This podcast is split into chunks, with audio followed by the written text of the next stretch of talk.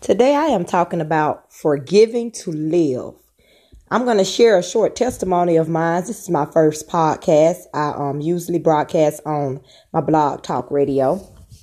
But today I'm going to do a podcast I would like to share. And it's called um, Forgiving to Live.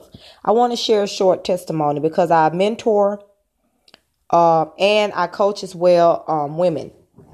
And I found in a lot of my mentoring and coaching and ministering, I'm also an evangelist, that women struggle in this area of forgiveness.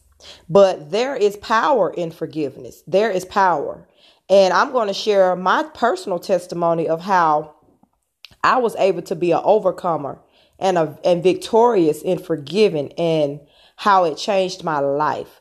I know a lot of people use the scripture that we have to forgive those who hurt us so that our Heavenly Father will forgive us. That's the true statement. But I want to share with you all how we can forgive others because we all need to be forgiven by God. We don't need to be a, make it a show. We don't need to go before God and and we can't hide anything from him anyway, but we tend to cover up and hide things from people.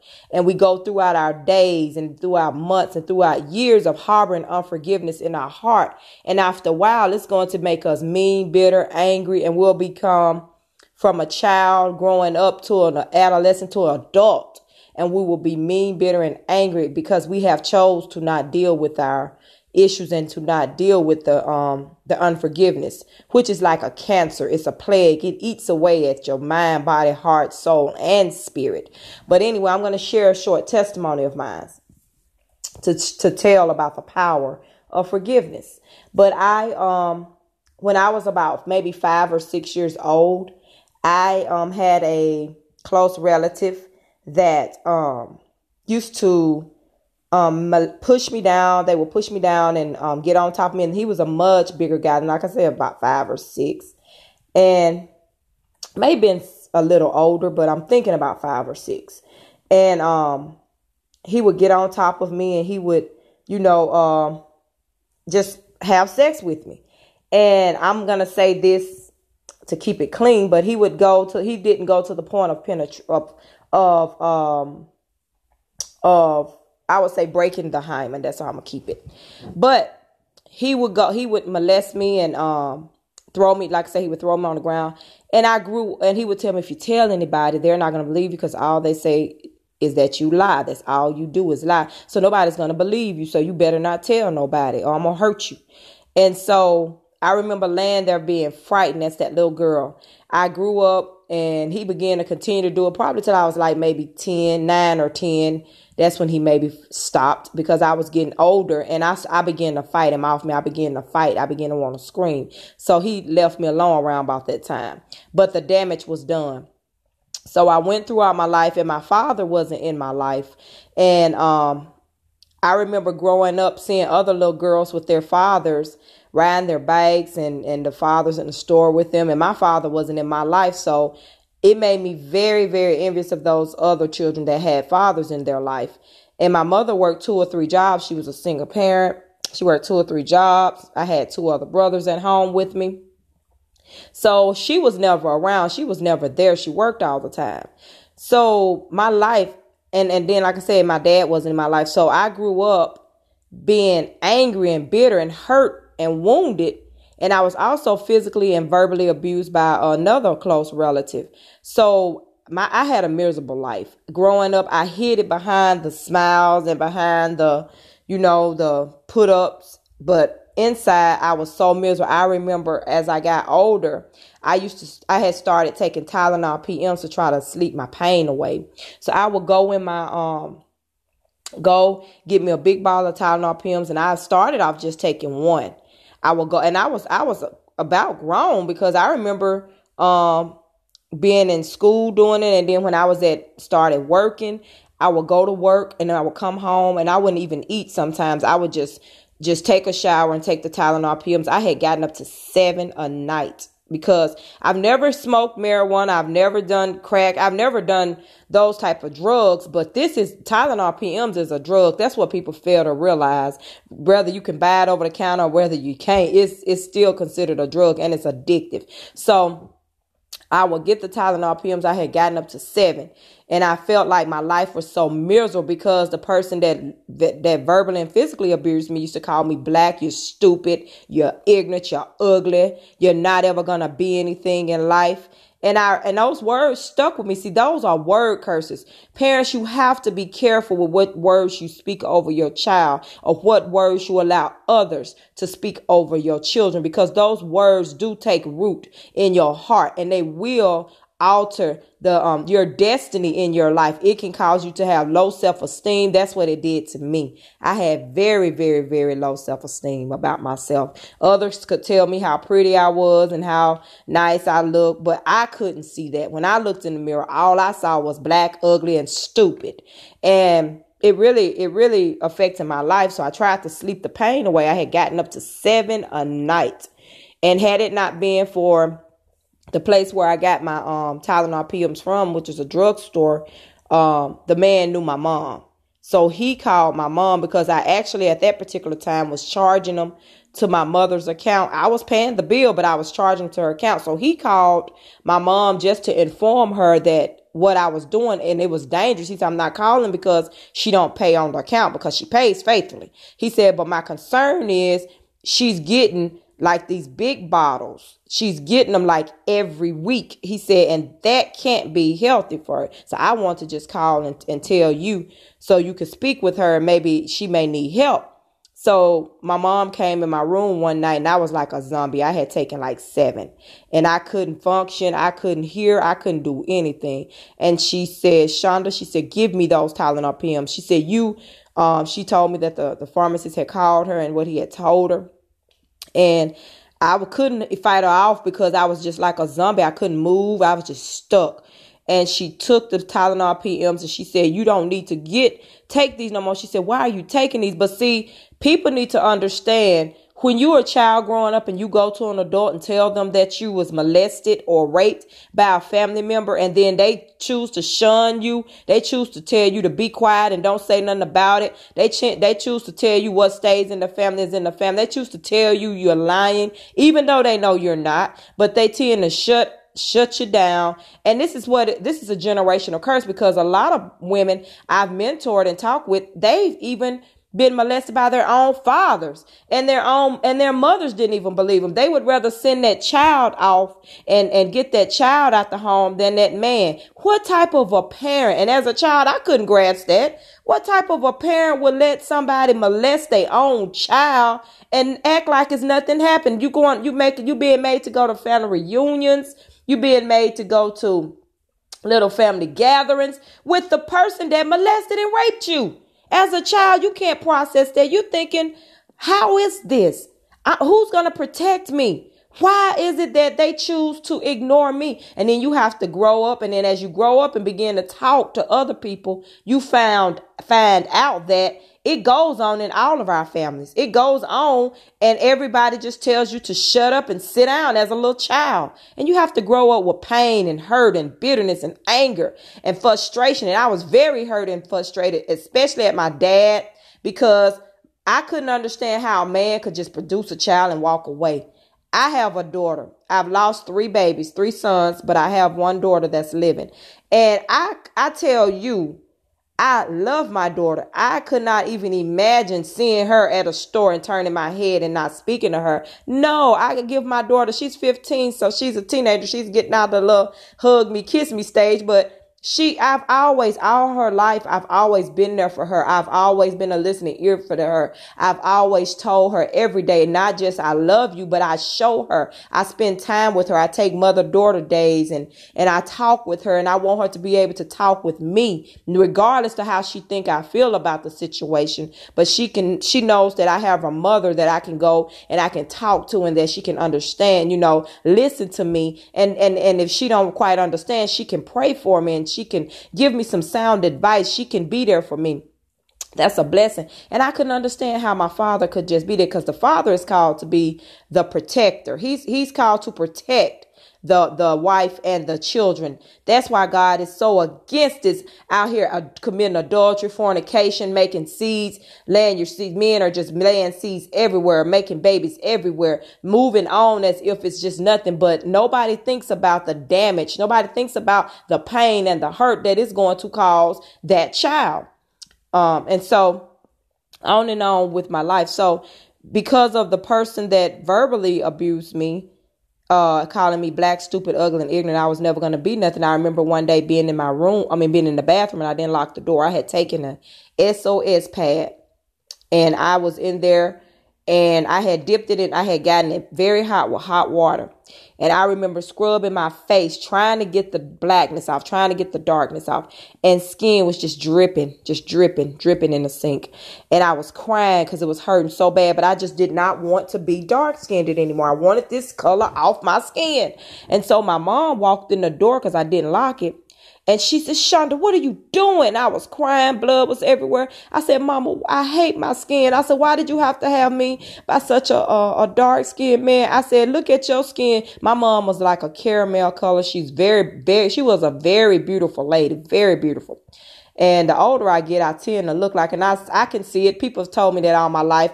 I can see that now, but back then I couldn't see that. Um, and I said, why I couldn't look like you? Why I couldn't have caramel color skin? Why I couldn't be bright skinned? Why I couldn't, why, why did I have to be so dark? And I was crying and crying and she grabbed my hand, blood everywhere. And she said, Shonda, she said, you are a beautiful dark skin. She said, your skin is beautiful. She said, give me that SOS. She snatched the SOS pad and I was just crying. The skin was, and so she came in and we started cleaning up the blood. She put some, um, some bandages and packages and stuff. She fixed me up, fixed my face. If I had package uh, bandages on my face for a while, and because the meat had started to, it had started to show the white meat.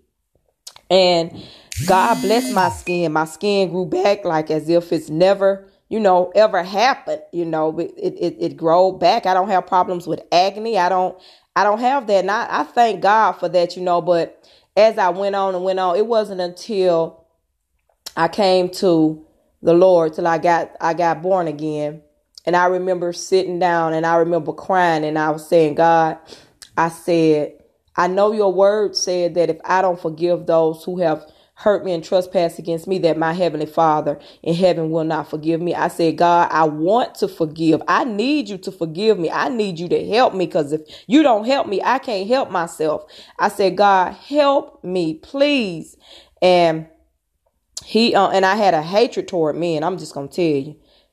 Been in relationships, got you get your heart crushed, get lied to and beat down. I had a hatred toward men. Didn't want a woman, but I just didn't definitely did not like men. And I think that's what happened to a lot of women a lot of time. And then we just try to overlook that and you jump from relationship to relationship to relationship because you be, you, you trying to find somebody that would just love you, somebody that would just honor you, somebody just treat you with some respect. You jump from relationship to relationship. But ladies, I want to tell you, you need healing. You need deliverance. You need to focus on you. Get you whole, get you healed, get you delivered because you're searching for something in a man or human just like you that they can't give you. They can't get only God. God is love. If a man have God, he can love you like Christ loved the church. I'm to get on to that testimony after a while because I am married to a wonderful man of God for 20 years. And I thank God for, for get, the Bible says he that founded the wife. So he found me. And I thank God for him finding, finding me over 20 years ago. And, and I thank God for my husband. But anyway, back to me. So I said, I'm dealing with this unforgiveness. I'm dealing with this anger, this bitterness, this hatred. I'm just angry. I didn't, I started getting to the point to I didn't like myself. Now that's bad. And so I cried out to God and I said, Lord, help me. And so the Holy Spirit had put it on my heart. He said, begin to pray for your enemies. Pray for those who have hurt you. Pray for those because I was like, God, how can I forgive somebody that molested me as a child? I was a child. I was innocent. I didn't know anything about sex and about anything. And it, it, it made me have a hatred towards sex. I thought sex was so nasty and just stinking and just, I did not like sex. But God made sex for married people and he, he made it to be enjoyable. And, um, so he, So he began to deal me and he said, You pray for those people. You call their names out in prayer. He said, and I'm gonna I'm gonna take that angry and that bitterness and that hatred out of your heart. And I'm going to replace it with the love of me. I'm going to put love for them in now. You're going to see them as a soul. I began to see them that as a soul. And then he began to show me the scripture that says, for we wrestle not against flesh and blood so he began to show me that I chose you before the foundation of the world, before you were formed in your mother's womb. I had a, I got a call on your life. I chose you. And that's what the enemy saw. And the enemy come to kill, steal, and destroy. So he wanted to use these people to destroy you. He wanted to use these people to bit, pull you down, to make you, to, to hurt you, to wound you, so that you would never know who you were in me, so that you would never be able to walk in your full potential and walk in what I called you to walk in. You will be wounded, hurt, busted, disgusted. He said, but you begin to call these names out and i'm going to replace that hatred and that that bitterness and that anger and i'm going to pl- replace it with love so i began to call call their names out in prayer and I began to ask the Lord because see one thing ladies you have to understand saying you forgive somebody is a totally different thing than actually doing it because how you know when you see them or somebody say something about them it's just something gut feeling inside of you like oh I just oh, they hurt me. If I stay my, and you think maybe if I stay my distance from them or don't talk to them, it'll heal it. But that's not the truth. So I was honest with God because I wanted to hear. I wanted to forgive them. I wanted to love them with the love of God. So I started looking at it as the way the scripture said that was the enemy using them to destroy me. But what he didn't know, hallelujah, he was building me up. He was making me the woman of God that I am today. So I began to call their names out and I began to say, Lord, save them. Lord, deliver them. Lord, heal them. And I began to, um, I began to notice that I had a love for them and I pray for them instead of talking about them, instead of downing them, instead of um, wishing that something bad would happen to them for what they did to me. I started asking God to forgive me as well as to touch them, heal them, and deliver them. And so I began to that's that was began to be my prayer. And um I noticed throughout time after praying like that, God gave me a love for them. See, ladies, it doesn't matter if they ever come back to you and say, I'm sorry how I treated you, how I hurt you. It doesn't matter if they ever come back to do that. You're doing this for you. You're releasing them. You have to choose not only to forgive them, but you're releasing them out of your spirit. You're releasing them out of your soul. And you're saying, I choose to live because I can't live with this bitterness, this anger, this hatred, this unforgiveness and this person, the individual is gone on. Some of them are dead, but you have to choose to release them. Lord, I choose to release them, take them out. I'm going to pray for them. I'm going to forgive them. I'm going to love them with the love of God. Save their souls, God, just like you did mine. Hallelujah. Cause I ain't always treated people right. I ain't always said the wrong, right things. I ain't always done right by you, God, and you forgave me. Give me the grace and the mercy to show toward these people that you have shown toward me. And let me tell you something. God did that for me.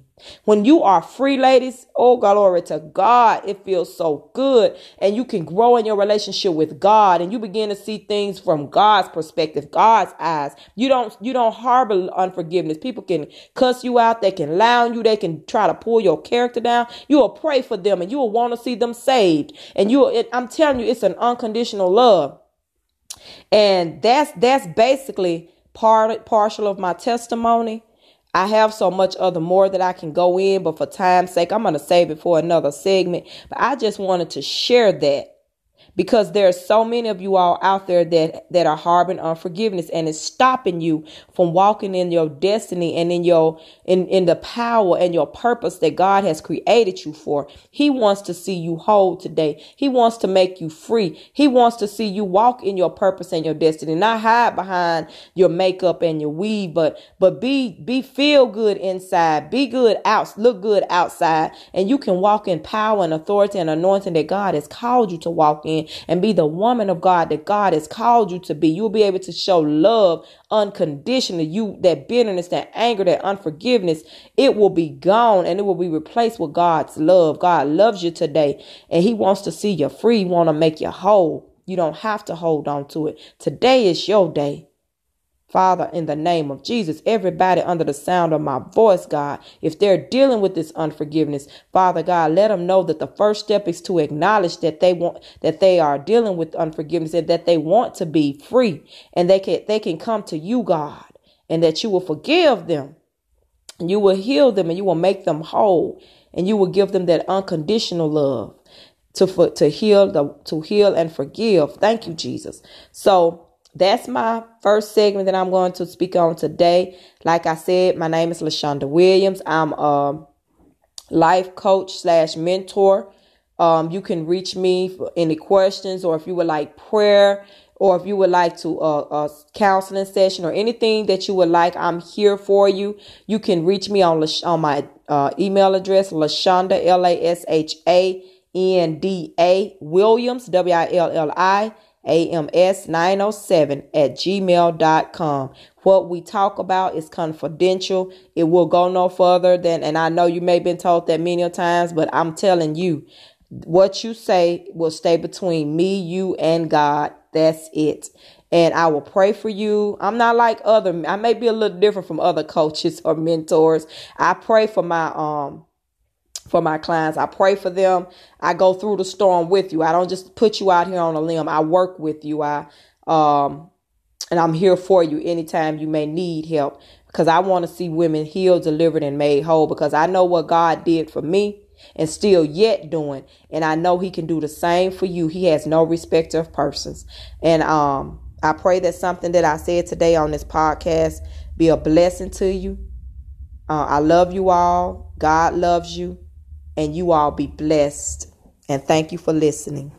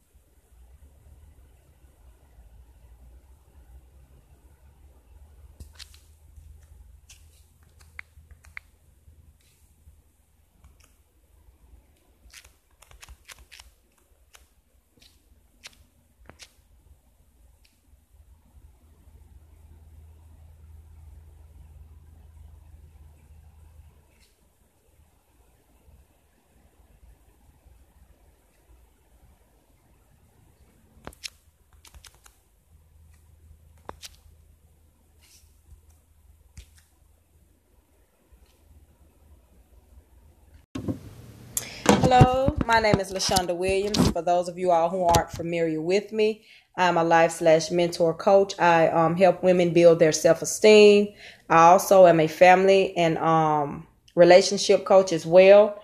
Um, today, I'm going to be talking about dating versus courting because in the society and the world we live in today, I don't think people understand what dating is or what courting is. But I'm going to just give a few pointers to just to kind of help you um, with some issues that we as women may face or deal with in our relationships that if we see these red flags or if we have these things going on inside of us, then we need to deal with it and we need to uh, get back to um, building up our self esteem, ladies, that we don't just settle for anybody or just anything, but that we have morals about ourselves, we have respect and we have honor, and we don't allow um, nobody to treat us with any less dignity or respect.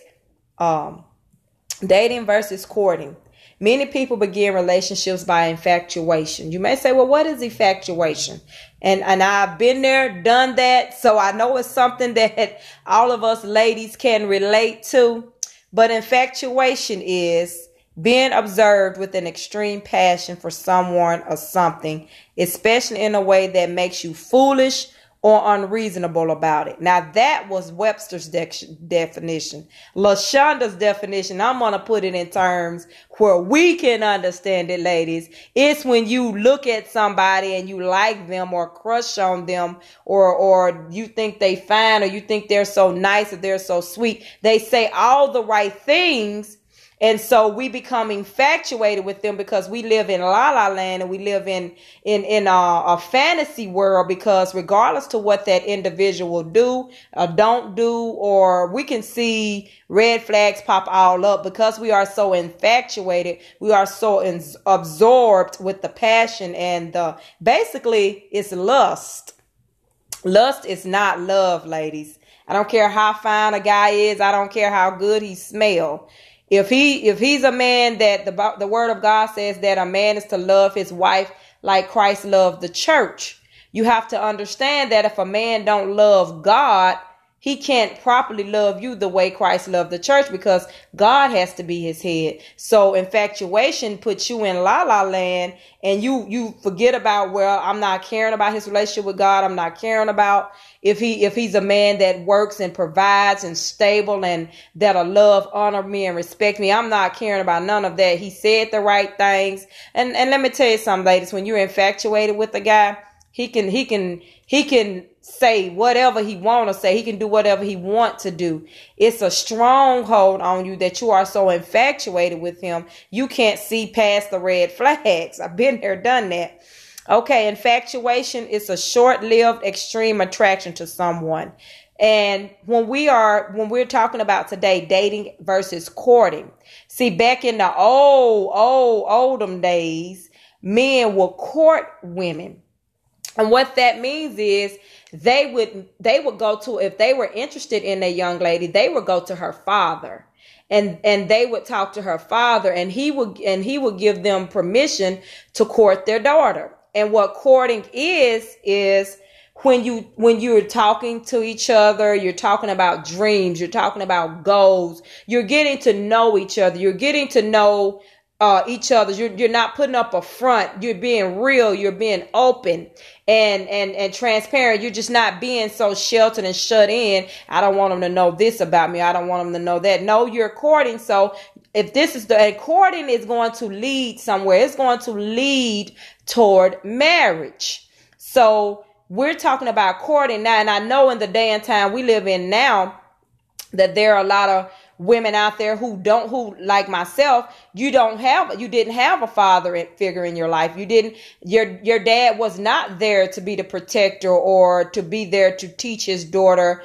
or to show his daughter what a real man of god how a man of God is supposed to honor her, respect her, and love her. For many of us, we didn't have that father figure. So we went out there and we were infatuated and we we went off of lust and we went off of of hurt because we had that emptiness in our heart that our father should have filled and God should have filled but we went and we looked for it in a man and so we were infatuated we were in lust we were living in la la land. It wasn't, it wasn't love. It wasn't that agape love, that, un, that, that unselfish, that unselfish love. People now are very selfish, but courting. So we didn't really go through courtship. We went through what we call dating. And now I'm going to go here with dating dating is like and i like to pull i'm gonna pull this passage from one of my husband's books he talked about baskin robbins how a baskin robbins ice cream you want all the flavors. You don't want to just get one flavor and stick with it but you want to try all the flavors. So in dating that's how i relate that to today's society what people call dating. And dating can be very very very serious ladies. It can be very very um dangerous. And the reason I say this because you do not have to have sex with someone to get a soul tie with them. You you can get a soul tie with someone just uh that that's just a connection. And you can get a connection with someone just by transference of spirits or being in their presence or being in their company. Or if you give you open yourself up and you give them your your heart and you share everything with them because you feel like this is the guy or this is the you know the guy I'm going to be with. This is the guy I I love. This is the guy I'm going to marry someday. So when you're in if you're dating versus courting dating is this guy comes with the right with the wrong potentials and he comes with okay i'm gonna let's just be quote quote friends with benefits. That's just nothing but let's just have some sex. I don't want to make a commitment. I don't want to make a vow. I want to give you sex demons and soul ties but i don't want to i don't want to make a commitment to you. I don't want to make you my wife. I don't want to give you my last name. So i'll just um and they call that dating but that's not dating because they want to they want to have sex with you. Then they don't want to make a commitment. Then they want to go down the road. They want to have a sex with your neighbor. Then they want to go across the street. They want to have sex with your cousins. They want to have and it's just that's not dating. That is not dating at all. That's fornication. Let's let's set that straight right now but when you start to date these different guys saying, well, I don't know quite sure what I, what I want. The Bible says he that findeth the wife. So you just have to sit back, ladies, get your heart prepared with God, get your life right with God. Let God purge you. Let God cleanse you. Let God prepare you for a husband. And you don't have to look for a husband. He's going to find you. The Bible says, He that findeth the wife, not she that chases him down, but he that findeth the wife findeth a good thing. But I found out through by coaching so many different women and they've been we've been drenched in so many different relationships and and sex ships i call them sexual ships because that's all being that's all being given it's just sex sex, sex, lust, lust, lust, selfishness. I take, I take, there's no, there's no commitment. There's no real love. There's no honor. There's no respect. There's no, we don't have,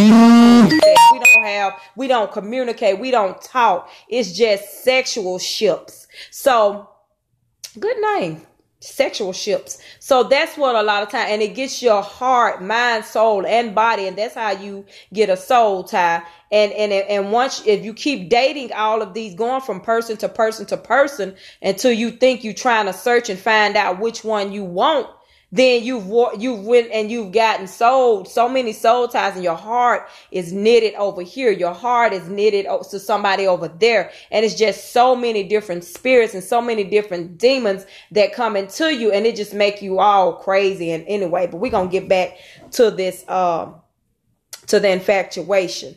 So the the dating so that's what a lot of guys like to do. There there's that's not dating. That's just fornication. And um it says here, example, a junior high crush. Oh, he looks so good, girl. He looks so fine. Half the time, they don't even know you ex- exist, and that, that if you, they did know you exist, they wouldn't care. But you're so infatuated about them. You just think they so fine. You just think they're God's gift to this earth. Man, been there, done that. We've all been there, ladies, and done that. But but it's called infatuation. We call it a crush, but it's really an infatuation.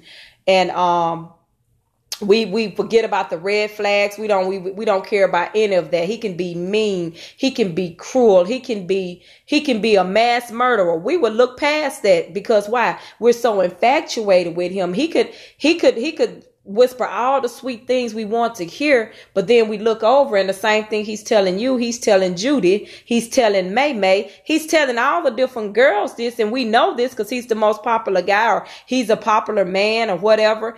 And we just are so infatuated with him. We don't care how many other women he's having sex with. We don't care how many other girls he tell the same thing to. We just feel like I'm just his all in all and I'm infatuated with it. So that's dangerous. That can be a dangerous thing when you put yourself out there like that.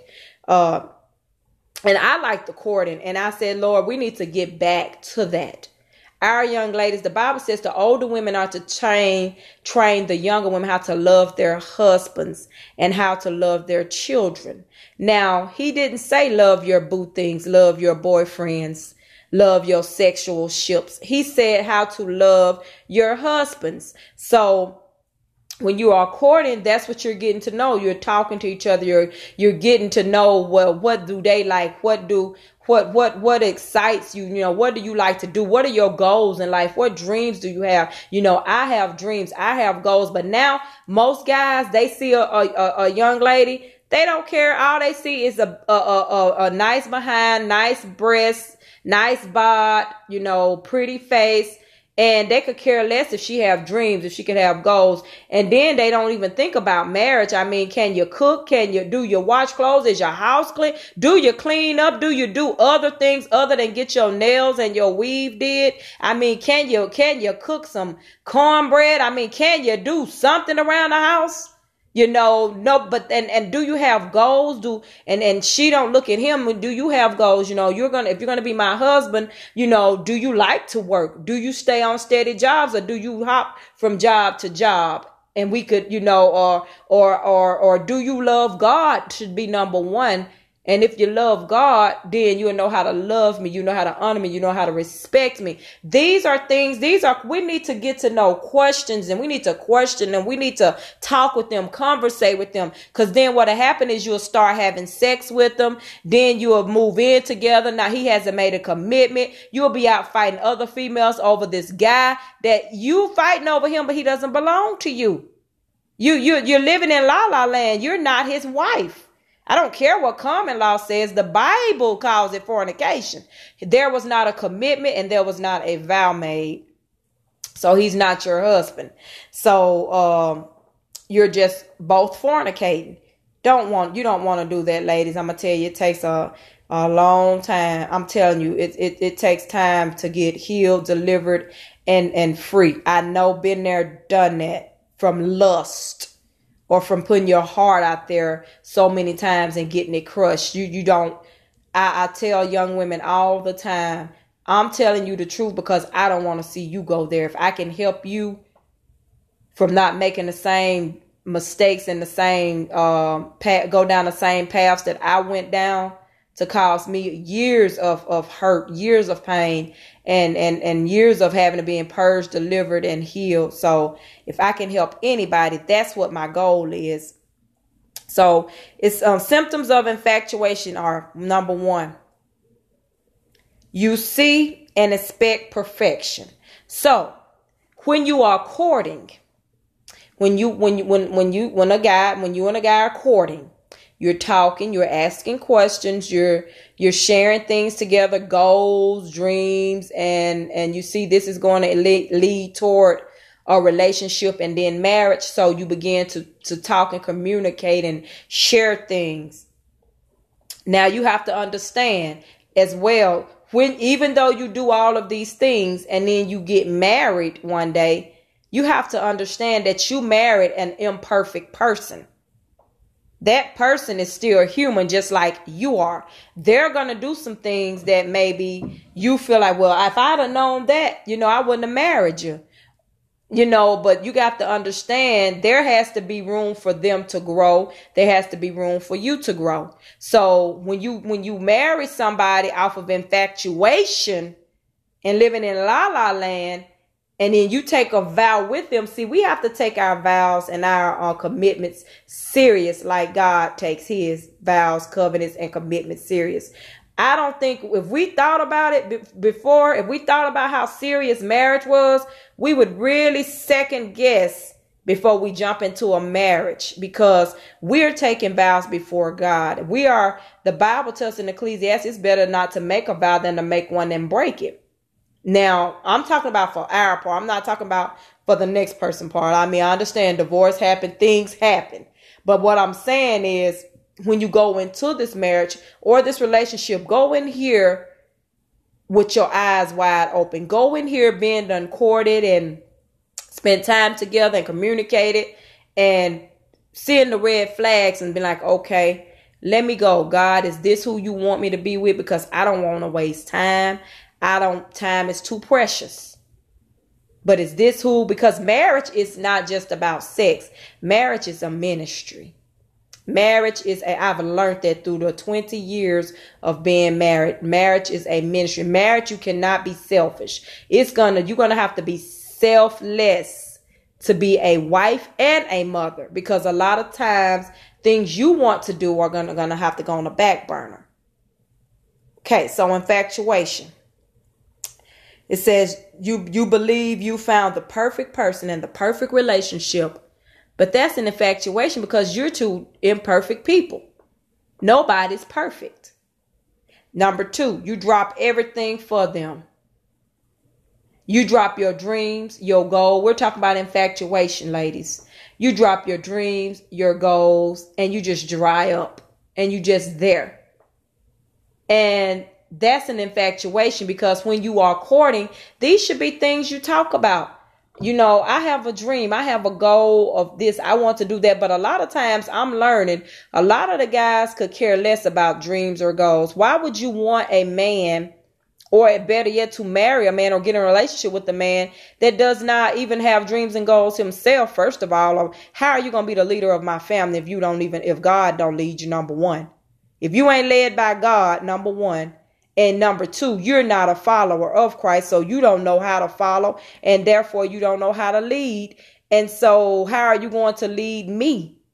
That's questions red flags lady. That's a, a, a question you need to understand and know. So you dropped everything for them. And and and you're infatuated with them. Even though you see these red flags, even though he's mean, even though he's angry at times, even though he calls you out of your name while you are courting. You're not even married yet, but he's calling you out of your name. Those are red flags. Don't just throw it to the side. No, no, no, no. You need to know this is a red flag. I remember, I'm going to give a short testimony of myself. I remember uh, when I had gotten saved and um, I went through two and a half years of cleansing and purging and healing God, healing from healing my heart because I was informed, wrapped up and tied up in sin and fornication and everything else. I was a hot mess when I came to God. And I said, Lord, I'll mess a man up right now. I'm not getting in relationship. I'm not going to date. I'm not going to court. I'm not going to do any of that. And I remember saying that to God. And I said, I'm going to wait on you because I, I'm not ready for a husband right now. I need to deal with me. So I went through two and a half years of just fasting and praying and um seeking the face of God. I didn't date. I chose not to date. I chose not to court. I just did not. I chose not to because I didn't want to get my heart knitted to somebody else and that wasn't who God had for me and I didn't want to go I was tired of going around in circles. And so I prayed. I said, "God, I'm going to wait on you." And I remember going through two and a half years of purging and healing and deliverance and growing in the Lord and I did not date and I was at community college one um, at the time, and uh, when the guys found out that I was a Christian, because they found out I was saved and I was a Christian, and I didn't, and I wasn't dating, so one of the guys came to me and he said, "Well, I'm a Christian." He said, "Um, I'm a, I'm a Christian um guy as well." He said, "I, you know." And I just like to talk to you and get to know you. And I was like, you know what? That's a blessing that you're a Christian young man. I said, that's a blessing. I said, but uh you're not for me. And he was like, Well, how do you know that? I said, Because I know. I mean, if you was for me, then then the Holy Spirit, he would show me and I would have some type of chemistry something chemistry or something would be there. I, I'm not attracted to you like that and and I'm not seeing that. I said, so no, you're not for me. But I said, but praise God, stay in the fight, you know. And I remember hearing him one day. He didn't know I was coming around. I was walking past him and he was just cussing down. He was just talking this and saying that. And then when he looked up and saw me, he knew what he had told me. So he dropped his head like, you know, oh man, she heard me. But see, that's what the, that's what the devil would do. They find out this and then so that, so they'll try to come around. They'll tell you anything you want to hear to get you. But see, I was like, I'm not going. I'm, I'm to hear from God. I got to know that I know. So that was like two and a half years before I had met, you know, my husband. So when God sent me my husband, that's on down the line. That's in another segment. I'm not going to go into that. That takes too long. But anyway, I'm going to kind of wrap this up a little bit. Symptoms of infatuation. Number three, you become jealous and possessive. You don't want nobody else speaking to them. You don't want nobody else talking to them. All you can think about is them. They got your mind, your heart, your soul, your spirit. You can't even think about God. You can't even pray and read your word. You can't even obey God. All you thinking about is them. Why is infatuation dangerous? You don't see anything outside of them. All you feel is desire to be with them. when you get intoxicating feelings for someone, you miss out on some things that God has for you because you have to be whole. You have to be healed. You have to be delivered. That person cannot be your idol. You cannot put that person above God. So you have to be whole, healed, and delivered. And you have to have the relationship with God for yourself. Then you can be whole. People say 50 50. No, it's 100 100. It's 100 100 the counterfeit becomes all the counterfeit always comes before the real. Remember that, ladies. The counterfeit always comes before the real. Dating, I'm just around. Courting, God, you lead and you guide me where you want me to go, what you want me to do. I'm going to take my time and I'm going to pray.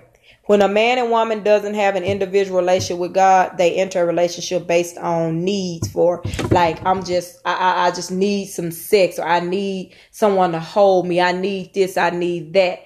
No, you need to go to God you need to get hold by help by God. You need to grow in your relationship with God. And when God is ready, when you are ready, then God will give you a husband that will hold you, love you, honor you, respect you, do all of what whatever you have need of in every area. God will send you that man that he have for you. But if you're an infatuated by a man, you're going to be disappointed. You're going to be wounded. You're going to be hurt and you're going to continue that cycle how can a man lead a woman if he's not led by first by God? Women are in a position to be pursued. You get so tired of being alone. That's another thing. When you out there and you like, well, I'm just so tired. You know, you singing out I'm so tired of being alone. I'm just so tired of being alone. And see, the devil hear you say that, and so he'll send a counterfeit, and then you'll just get. He'll send you somebody. You'll get him. God ain't gonna send them, cause you're not ready. But you get them and then when you get them, you going to get what you get. And because you were infatuated, you were led by lust, you were led by your by your flesh and not by the spirit of God. Ladies, why would you allow a man to cause you to commit fornication when you know how God feels about fornication? Anytime a guy come to you talking about I'm a Christian, I'm love God, I'm this, I'm that, and then he tell you we taking our relationship to the next level, no. If a man truly love God, he know what God feels about fornication. He's going to love God. So he's going to look at you and he's going to love you and honor you and respect you.